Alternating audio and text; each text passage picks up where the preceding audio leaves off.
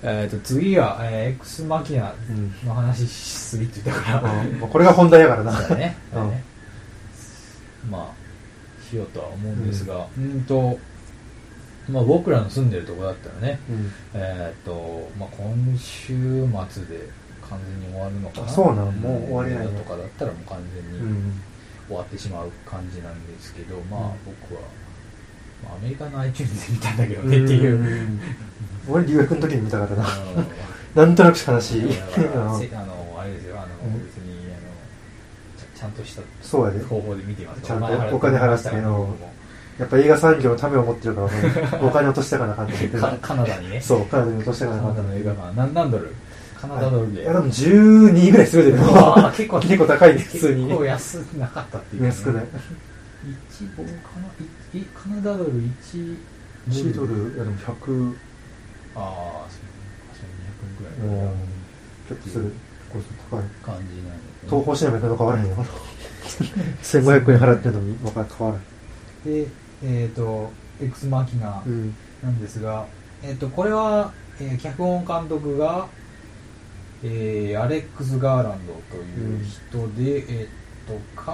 は、えっ、と、最初は、えーと小説家だったんですかね。で、そうなのこっち小説あのーディカプリオの出てたザ・ビーあチ出とたか、俺ただのエロ映画かと思って、ちっちゃい時見たっていう。 いやほんまにただのエロ映画やと思ってる見たからな、あれ。全然思んなかった、少年の中で。あー小学校の時みたいな違うでも SF ですよねうん。でえっ、とあれですね28日後ああ。あれイギリスの映画やもんね。あれはイギリスのうんてあだからこれもイギリスの映画やそうやイギリスの全部イギリス全部イギリスの映画や、そうえーや。あ、ザ・ビーチもあれイギリスの映画だ。ダニー・ボイルっていうあーはいはいはいにえー、とスラムドッグ見るような。そうとかあのトレインスポッティングの監督やんな。えっ、と28日後もそうですねうん。で、えっ、と、ネバーレットミーゴーですね。あー私を離さないでの映画化の脚本。カズオ石黒ね。カズオ石黒。石黒やっけ名前カすズオる。石黒。あーカズオ石黒。重たいわ、あの人。あれはね、あの原作も重たいですし、うん映画も重たいやろ。映画も重たいですねや。ろ俺、だから見てないもん。重たいと分かってるから。返せねえからな、あれをうん。ひっくり返せねえからな。う。で、で、今回初監督で、自分の脚本で映画撮ったっていうんうん。感じですね。で、まあ、筋書きというとね、要はその、なんかこう、Google みたいなね、IT 企業があって、だから要はそのサーチエンジン、うんあ世界中のサーチエンジンうの8割9割がそれみたいな、うんブルーブックっていうそう。ミトゲンシュタインの青本から取ったといううんらしいんだけど、ってそういうか、あの、そうって言ってたね。で、そのプログラマーでとして働く、ケイリュウっていう、26歳だった26歳26歳の、まあ、大男の人が、男の人がまあちょっとリクル、だから抽選かなんかで当たっそてうそたうよな。まあ、リまあリクルートっていうか、うんああ、そうかな、抽選かな。うんに当たって、あの山尾君のところに行って、そのブルーブックの社長に会って、あの自分の作った AI にチューリングテストをしてほしい、うんチューリングテストっていうのは要はその、まあ、人間か AI うんが、あの気づかないレベルだっうん。たレベルでその会話とかできるんだったら、まあ、その AI うはんその意識が手に、うん。まあ、コンシャスかどうかって書いてあったもんな。意識があるかど意うかっ識がてしっかりあるかどうかう。ん、っていうのをうん。テストするってやつで、うんまあここから先はね結構いろんな展開があるんでうん。言えないんですが、うんえー、といい現段階ではちょっとあのネタバレなしでうん言うあと,、はいはいはいえー、とななしんでだろうなこうちょっとなんか変な話だけど、んターミネーター思い出したわかるちょっと待ってターミネーターこここういうああー。のねはいはいあのは感じがね、い。うん。あーだとかあの2001年宇宙の旅とかあいまだに見てないからあー、 マジで早く見なあかんなと思いながら。あとうあんとあのネタバレ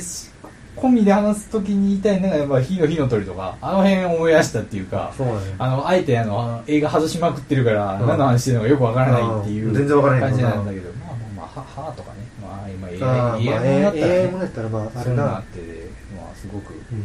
まあ考えさせられるというかうんあのいまあ昨今のその AI 問題ねうん2045年問題とかあるけれども45だったっけわからんうん、あのシンギュラリティの話おだからまあ人間の能力を超えちゃうよみたいなところがあってどうなるのかっていうのを考えるのに、まあ、いいうんいい映画だし、まあ、普通に映画としてもすごく面白いなと思います、ーおすすめだよなかなか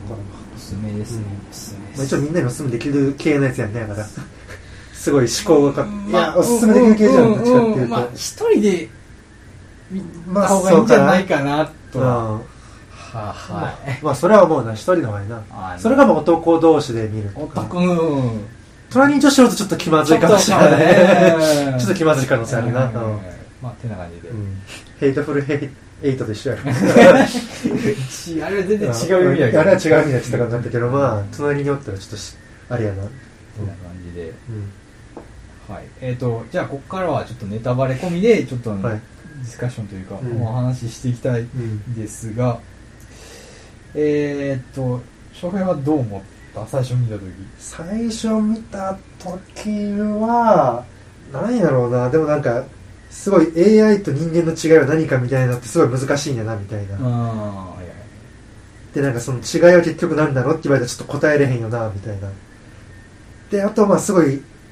密室すぎだ的な感じも後半崩壊してきてそこら辺はすごいおもろかったな俺としては確かにねスリラー系好きやから俺ああいう密室の中でちょっと怖い感じの俺もね、うんあのテンテンクローバーフィールドレイン見た時も、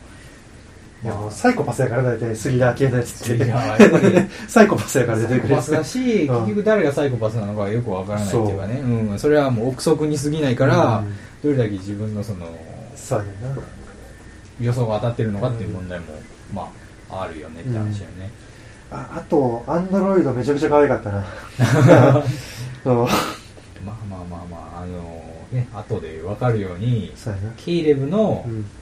好みやね、そうやねんなあのエヴァちゃさんそうそうそう自分の好みに合わせて、その本人作ってるからそそうれはあの好きになるそうわやなっなて顔とか服装とかもな嘘とか要はあれサーチエンジンで自分が調べたやつが全部溜まってそうそうてそうそうそれを元に作られてるからってことやまあもっと端的に言うとうん自分のエロ動画そうやのね履歴まであな、まのあ、そういうことやろおな前お前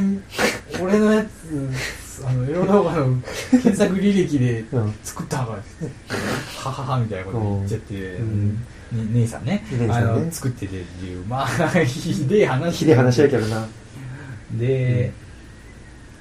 まあなんだろうねえっとまあそのアンドロイド可愛いって話してたから言うんだけどまあ要はそのなんかこう男性の欲望の体現みたいなのうがんすごく、あのこう話を追っていくと明らかになってて、うんあのまあエヴエヴァもそうだし、うんあのガールフレンドかと思ってた京子、うん京子ね京子さん日本人おるやんと 俺は思って日当時俺ら本人おるやんと思ってる京子さんもなんかなんかやたら脱ぐなと思ってたら、実は彼女もアンドロイドだったっていう話になっていやてもうあんな脱がんといてもって思ったからななんか日 本人なんかなんかちょっと悲しいわと思ってなんかうん調べたらハーフらしいけどねそうそうそう本人はえ英語ペラペラないなんだから違ったっけうんああだからうんイギリスイギリスの方だよな確か、ううんんまあてか一言も喋らないんだけどっていうところがあって、で要はその、うんまあ、言い方悪いかもしれないけどだからそのなんで女性にしないといけなかったのなんでそのジェンダーを与えたんだっていう話を、うんまあ、ケイリブし突っ込んでてこううまいこと姉さんはその質問をこうなんかこうそらしてるというか、うんこう議論のポイントを、うんずらしてて結局なんかこう極限はしてない感じだったんだけれども、いやそんなんだってそのなんかこう愛情だとかそういうのを抜きにして考えられるのかみたいな話をしててんだけど、やっぱりそれは自分のその理想のしてるっていうか、うんやっぱその一人のうんはい AI というか、まあ、人間に近いうん女性を作って、それをポセッションというかその所有するっていうのは目的だから、うんあまあ要はエロエロやろうってことだよねまあまあまあ要は そのダッチワイフだとまかあラブドールみたいなまあのそういうを感じだねの究極版みたいなね、だってそのねあのうんね彼女にそのなんだろうこう、えーまあちょっと言葉にするの難しいけどだからえー喜びを与えることができるみたいなそうそう話をしてて、センサーついててみたいなそ、うそこまでする必要あんのかっていうか、で、それは最初見てるときは、エヴァっていうアンドロイドっていう、えー軸と、うん京子っていう生身のガールフレンドの軸があったから、うんなんかそういうものは意識してなくて、うんやっぱりそう自然と人口みたいなはいはいはい対立があったわけ、うんでその京子とそのとその姉さんのはいはいはいうーんちょっとあのラブシーンみたいなのも、あのちょっと出されてて、うんああじゃあそのエヴァってなんか別別の軸なんだなっていうのを思ってたんだけど、実は両方アンドロイドだっていうことで、結局そこにいるその密室空間にいる女性っていうのは全部作られたうん自分のその理想像をベースにしたうんもんでっていう感じでなんかこう妙にこう生々しいというそうやなかもう完全に日本あ日本じゃねえうん人 間人間的なフィーチャーを持ったうアんンドロイドをそうやな作っててっていうことでもうなんかそのあーだからすごくなんか鍛えているっていうのとか、うんあーそうやな筋トレデトックスしてる中うんでやっぱこう健全なのかなと思ったけど割と、まあ、気持ち悪いことをしてたんだなっていうのは、まあ普通に考えて超気持ち悪いからねやっだているぶこ気と持ち悪いなっていう。うんだいぶ気持ち悪いからねっていうのででさっきも話しあーだからやっぱりそのフェミニズム的に見るとしたら、あーやっぱりその男性の檻からうん自ら解放するっていう話にはなってうるんっていうのがなるなあれそうやなうんまあ最終的にまあ最終的には。まあ、一応のなんかこうベクテルテストさ、あれギリギリセーフなのかなっていうかあああだからねあのあ基準いくつあった っけ3つえっとねだから要はそのうん一人以上女性が出てきてるのはかいとかあのあそのその出てきてる女性間でうん会話があるとかっていうのがあってまあなんか最後こうねあのひそひそ声でうんなんかこう話してた話してたっていうか多 分多分めっちゃ人しそうやけどナイフでぶっ刺せみたいなこと言ってたんだろうけど殺せみたいな、あんなことしたいと思うけど、殺して筋トレみたいな。絶対そうやと思うけどナイフがスッて入るからねそう。あれ怖かっそたね。う全然こう力がいらないっていうか、うんやっぱ強いから、うん。めちゃくちゃマッチョなんだよ ね 機械だからね機、械だからうね。ん、ということでまあそういうふうに見るのはまああそうか単純なのはまあまあ面白くないけどね 正直、まあいやああのいやでもまあわかわかりやすすぎるわっていうか、わかりやすいっちゃわかりやすいかう。んま男性からのあ女性の解放みたいなそうそうそう話そう見てて、うんなんかね京子の名前をねうん。あこれはまだいいかえっとなんか、うん。海外のうん掲示板とかで、うん小編にも送ったリンクであったけど、はいはいはいレディットのリンクあの掲示板とかで、うんその分析してる掲示板とかって見てたんですけうど、ん。ななんで日本人っていうかなんで京子っていう人なのかっていうとみたいなそういうのに考えてたんだけど俺もうちょっと単純じゃないかなと思ってて、うん要は日本の SF への目配せでしょ多分ねっていうか、うんなんか日本人にとってはうんこういう設定って割と受け入れやすいというか、うん AI とか、うん。人間の形をしてるロボットみたいなっていうのは,、もう要はなんだろうな鉄腕アトムくらいからもあったわけじゃうなんいそうやねじゃないですかでだってその同年代期に海が何作ってたかというと、うん春みたいな春2000みたいな、うんそのか顔を持たない、うん人間を殺しにかかってるうん機械みたいなはさいはいはい2001年宇宙の旅とか、もうそれはもう有名だからしてると思うけど春っていうのは人間殺ししにかかってるっていうかね、うんなんか暴走して、うんなんかその人間的じゃないっていうかまあ当たり前なんだけど、でも日本人っていうのはその早くから結構その人間的なロボットみたいな追求追求してきたわけじゃん、うんまあ、足もとかそうだしそうやな。 そっちばっかでなんかその、うんなんかレスキュー用のね、うんロボットとかじゃあどうしたんだよみたいな問題はあるんだけど、そっちの方を結構追求してて結構ロボットは友達みたいなうんとこあるじゃん、それはあるな、すごいうん。うん親しい感じをそうそうで持今ってるにだからな。人間作るっていうか、うんっていうのはそんなにこうやっぱりまあ、どれだけ影響を受けてるのかわからないけど、うんやっぱりあの SF やってるとするならばやっぱり日本の SF っていう影響もまあアキラとか何でもいいけどあるんじゃないかなとは思うよね結構人間的ロボットをの先駆けみたいな作るそうそうそ先う駆けやった日本に対しての、うんまあ、敬意みたいなのを示してくれてるって経こ緯というか、まあ、その影響ととか影響とまあか、そうやっぱり日本あと日本人女性の憧れみたいなうんのは、まあなんかあるのかなと思ったから、まあ、だから日本人であるっていうのはそんなに、いやその韓国人でもなく中ん国人でもなくインド人でもなくみたいなやつでね、はいはいあの日本っていうのは、まあ言うんじゃないかなと思ったけどだってさこれあれかなと思って火の鳥かなと思って、うん最初見た時に、えっとね、火の鳥復活編っていうのがあってもう僕火の鳥全然読んでないんでああーそっかそっかたら永遠に死なない人の話があったのしか知らん俺あはーあれは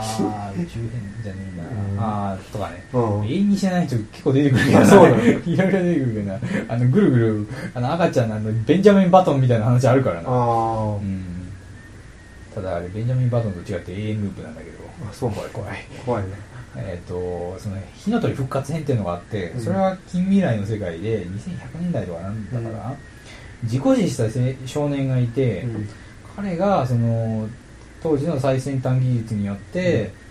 まあ、再生するわけよ、うんせ一回死んだんだけど、うん死の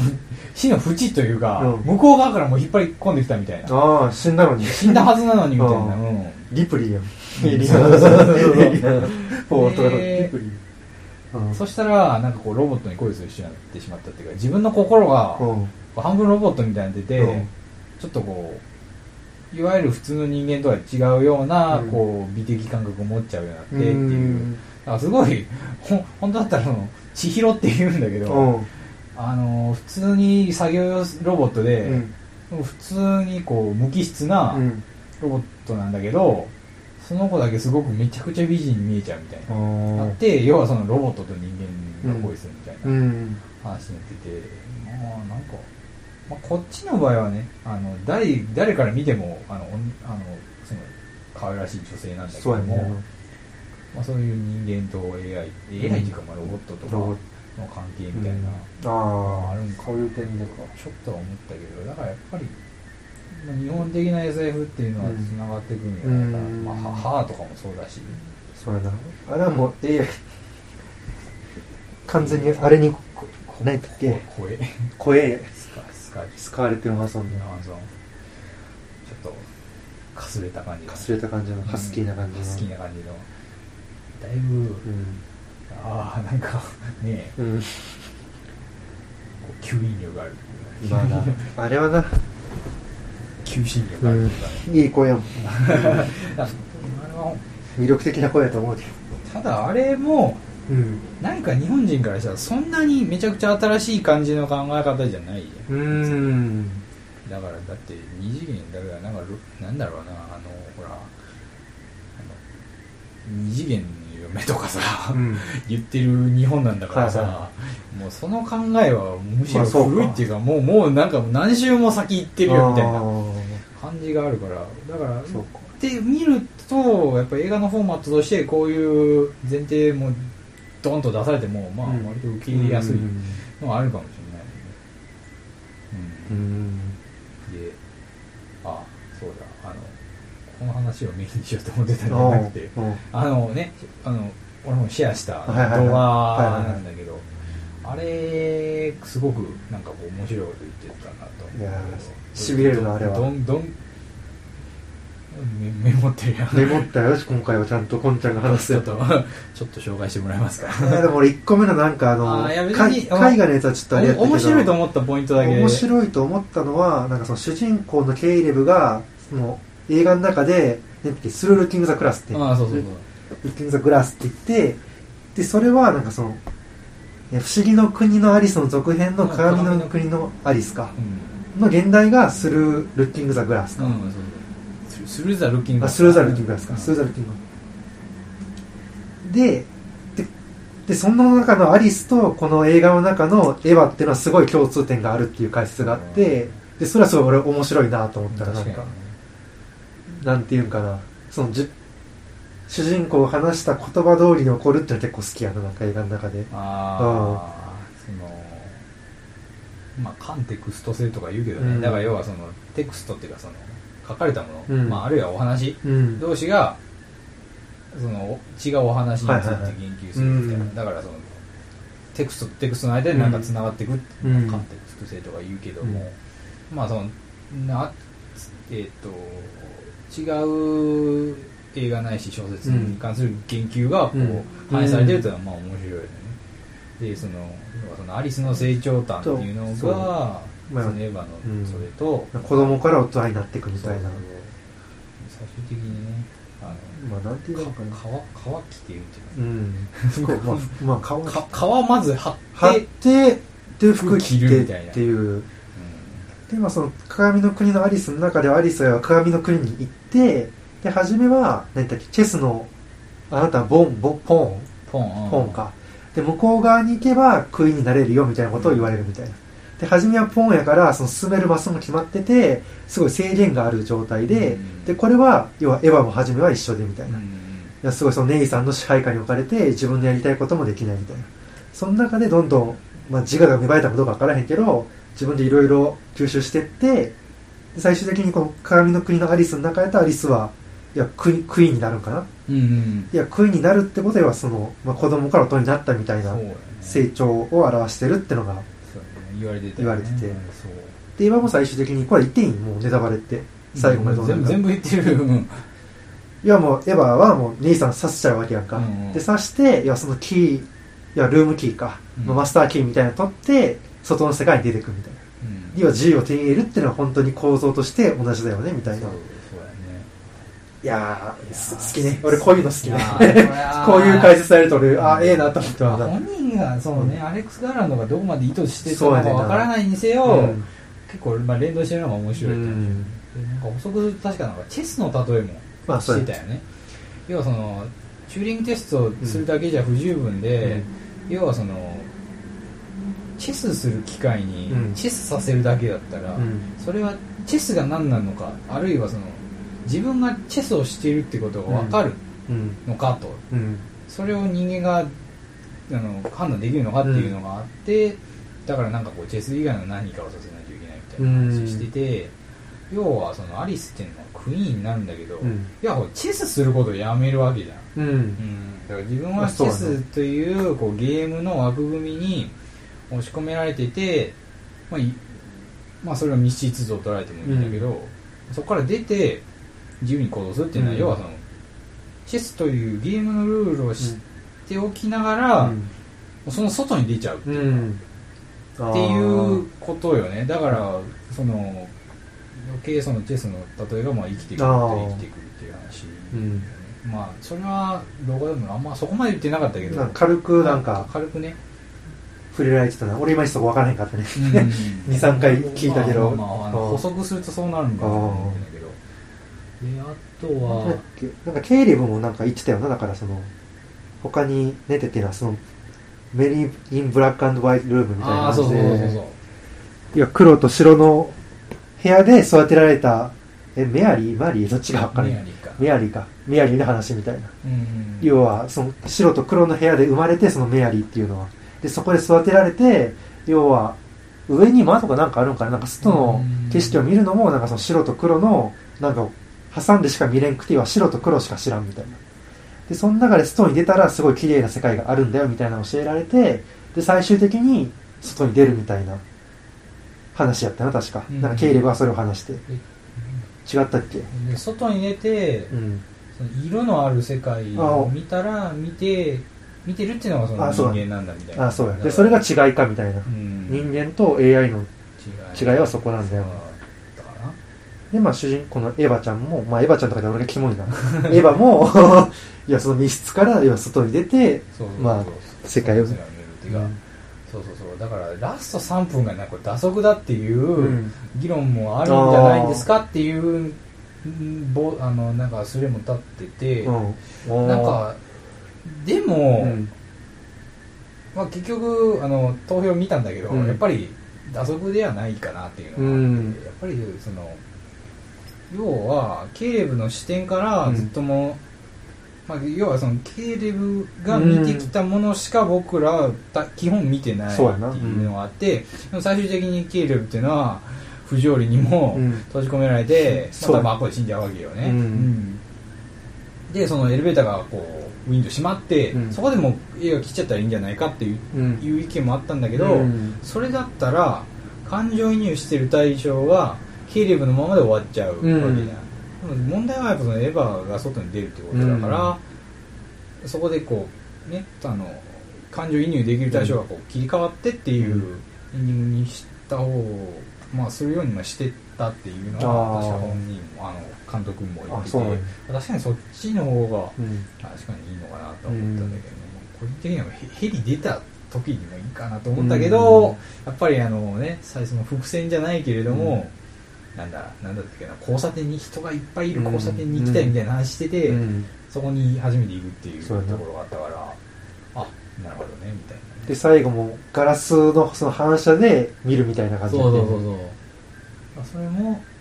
鏡の国のリスだとか、スーザルキング最ラス初からの、うんそのこう透明のガラスかなガラスの,、あの壁でもって人間とその AI の,、うあんまのあ一応境界線が敷かクリれップてみたいなたっていうのもあるっていうのはあるよね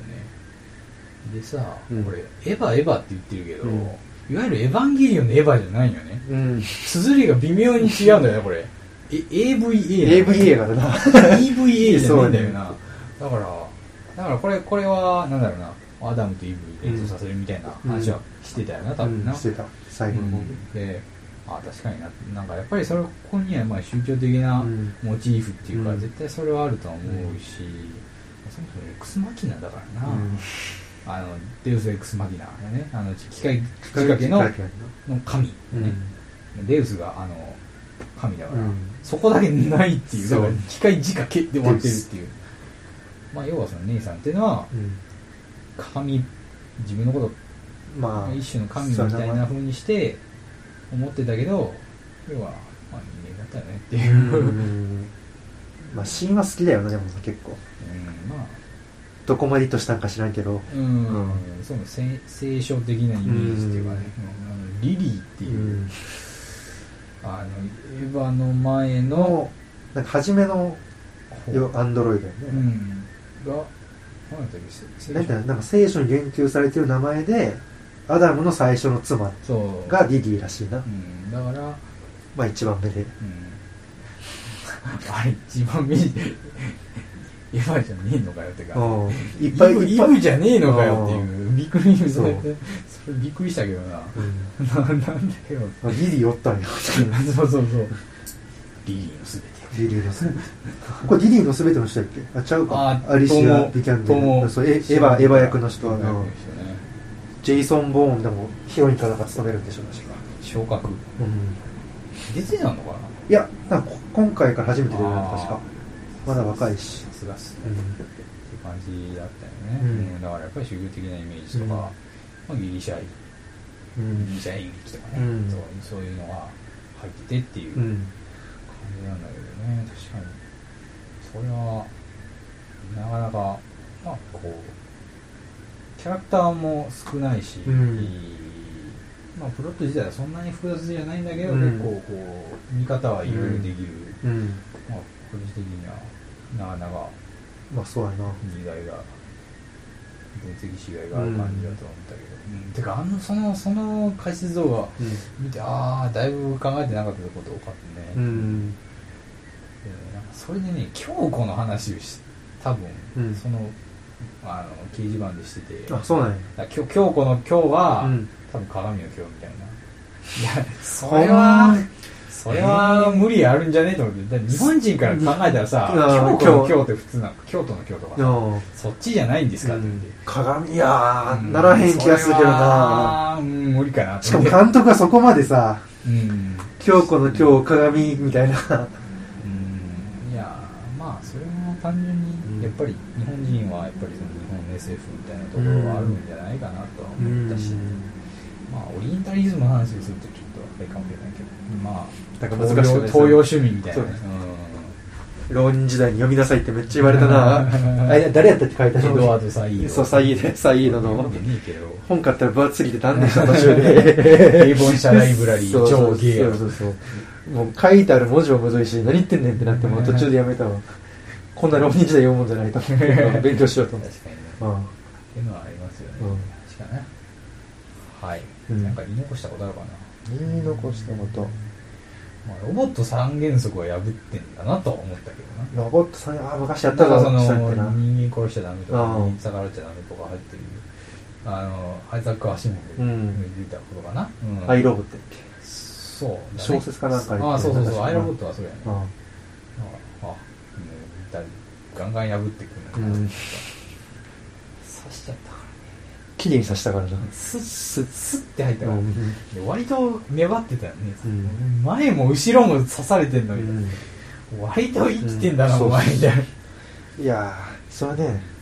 お前もあいつが完全に悪役かと言われて俺は何かあんまりあんまりな責めれないなという、うんわかるとこもあるからな見ててやっぱあのなんだろう倫理的な問題っていうか法的に言うとう、ん